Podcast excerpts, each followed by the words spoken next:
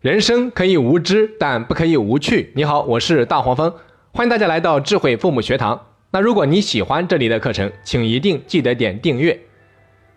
许多父母都有这样的困惑：为了孩子操碎了心，可是孩子就是不听家长的。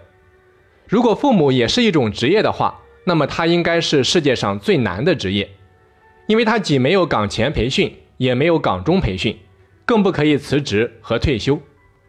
打一个比方，一个重症病人被放到手术台上，医生对病人讲：“我是世界上最爱你的人，我会付出全身心的努力把这次手术做好，但我从来都没有学过做手术。”父母啊，就是那个从来都没有学过做手术的主治医生。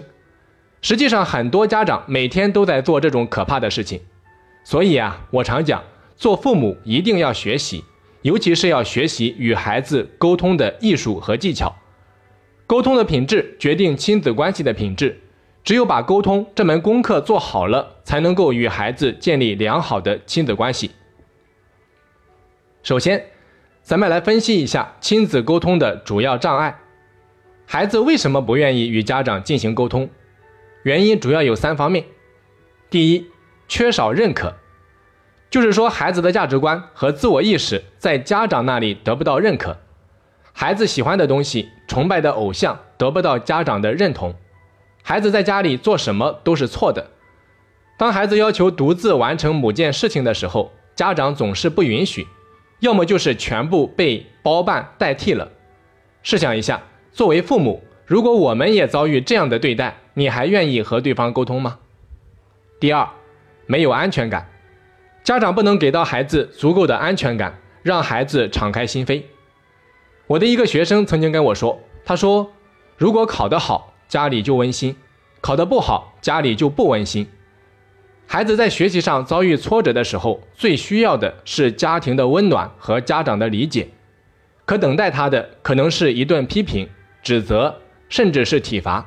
他又怎么会敞开心扉与父母沟通呢？”第三。缺少习惯，就是说父母没有与孩子沟通的习惯。有的父母几乎把全部的时间都用在了个人娱乐、应酬和工作上面，把孩子丢给老人、阿姨、保姆，或者丢到寄宿学校。除了知道给孩子吃的、穿的和花钱之外，几乎很少与孩子沟通。时间久了，孩子自然不愿意与父母沟通。这样的父母只是挂个头衔而已。那以上三方面啊，就是孩子为什么不愿意与家长进行沟通的原因。在分析完原因之后，我们来看一下如何才能够提高沟通的效果。今天啊，大黄蜂给大家来分享五个提高沟通效果的黄金法则。第一，不要张口闭口就是讲道理。很多家长喜欢训孩子，喜欢摆事实、讲道理。不少家长因为在外面是做领导的。喜欢拿孩子当员工训，永远是一副高高在上的样子，永远是我比你懂得多，你应该听我的，永远是你一个小屁孩懂什么，老实听着就行了。和这样的父母沟通啊，百分之八十的时间，孩子在听父母讲道理，留给孩子的表达空间实在是太少。而良性的沟通应该是百分之八十的时间用于倾听孩子，百分之二十的时间用于引导。所以，要想打开孩子的话匣子，家长就要学会倾听，管住自己的表达欲，收起自己的领导范儿。如果一次谈话结束，你发现自己说的占多数，就应该自我检讨了。第二，要像服务客户一样与孩子沟通。家长每天啊都要向孩子销售自己的观点、知识、思想等内容。那要想把自己的思想装到孩子的脑袋，你就。家长就要向销售员学习，就要考虑怎样让孩子高高兴兴地接受自己销售的东西。我们常说，一流的销售员都是提问的高手，所以啊，家长一定要善用提问的技巧，在沟通的时候多问少说，时刻观察孩子的反应，及时调整问问题的方向。同时，一流的销售员从来不会直接否定客户的观点，所以。如果你想做一流的家长，那就是不管孩子的观点多么的幼稚、荒诞，家长都不应该马上否定，我们常说，每个人都不会讲自己认为没有道理的话。孩子既然这样讲，就一定认为有道理。这种情况下，家长还是要通过提问的方式，深入的了解孩子为什么会这么认为。只有了解了孩子的真实想法之后，家长给出的建议往往才是有效的，孩子也更乐于接受。第三，真正的用心听孩子讲话。很多家长啊，在听孩子讲话的时候漫不经心，敷衍的成分居多。比如说，一边炒菜一边漫不经心的听孩子讲，有时还会打断孩子，请孩子帮忙摆桌吃饭。自始至终，从未停下来专心的听孩子讲话。当然，也不是说家长每次啊都一定要停下手上的事，有时就是一句话的事儿。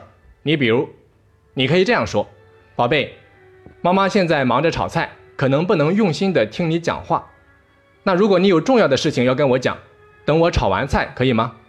你看一句话就会让孩子觉得父母很重视他。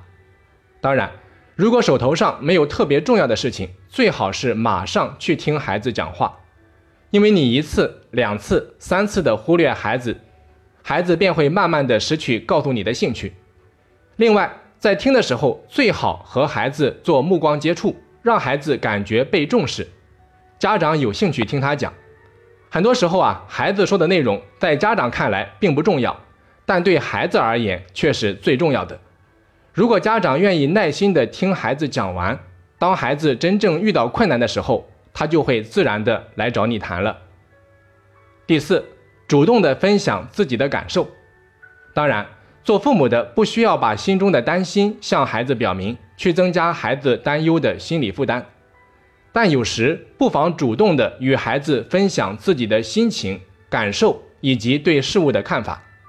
真心换真心，家长愿意这样做，孩子自然也愿意向你倾诉他的心情、感受和看法。比如，当工作了一天回到家之后，如果你确实很累，就完全可以跟孩子讲：“哎呀，宝贝。”妈妈今天累坏了，好想休息呀。这样讲不一定要得到对方的回应，只是一种氛围的营造。时间久了，家人之间就会习惯于分享各自的心情、感受和看法，创造一种良性的沟通氛围。第五，重视肢体语言的重要性，在沟通的过程中，时不时的目光接触，给孩子竖起一个大拇指。孩子讲的兴奋时，点头回应，轻拍一下孩子的肩膀，抚摸孩子的后脑勺，倾听时上身略微的前倾，这些肢体动作啊，都能够鼓励孩子表达自己的意愿，和孩子形成良好的互动。同样，孩子也能够从家长的肢体动作里面学到一些沟通技巧，用来与他人沟通。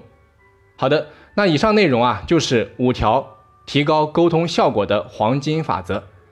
最后啊，大黄蜂想跟各位家长朋友们讲，与孩子沟通说起来容易，做起来确实比较困难。在结合上述的技巧的同时，家长一定要多学习、多观察、多总结。只有我们做父母的有一颗热爱孩子的心，随时在意我们的身教与言教，我相信孩子一定不会让我们失望的。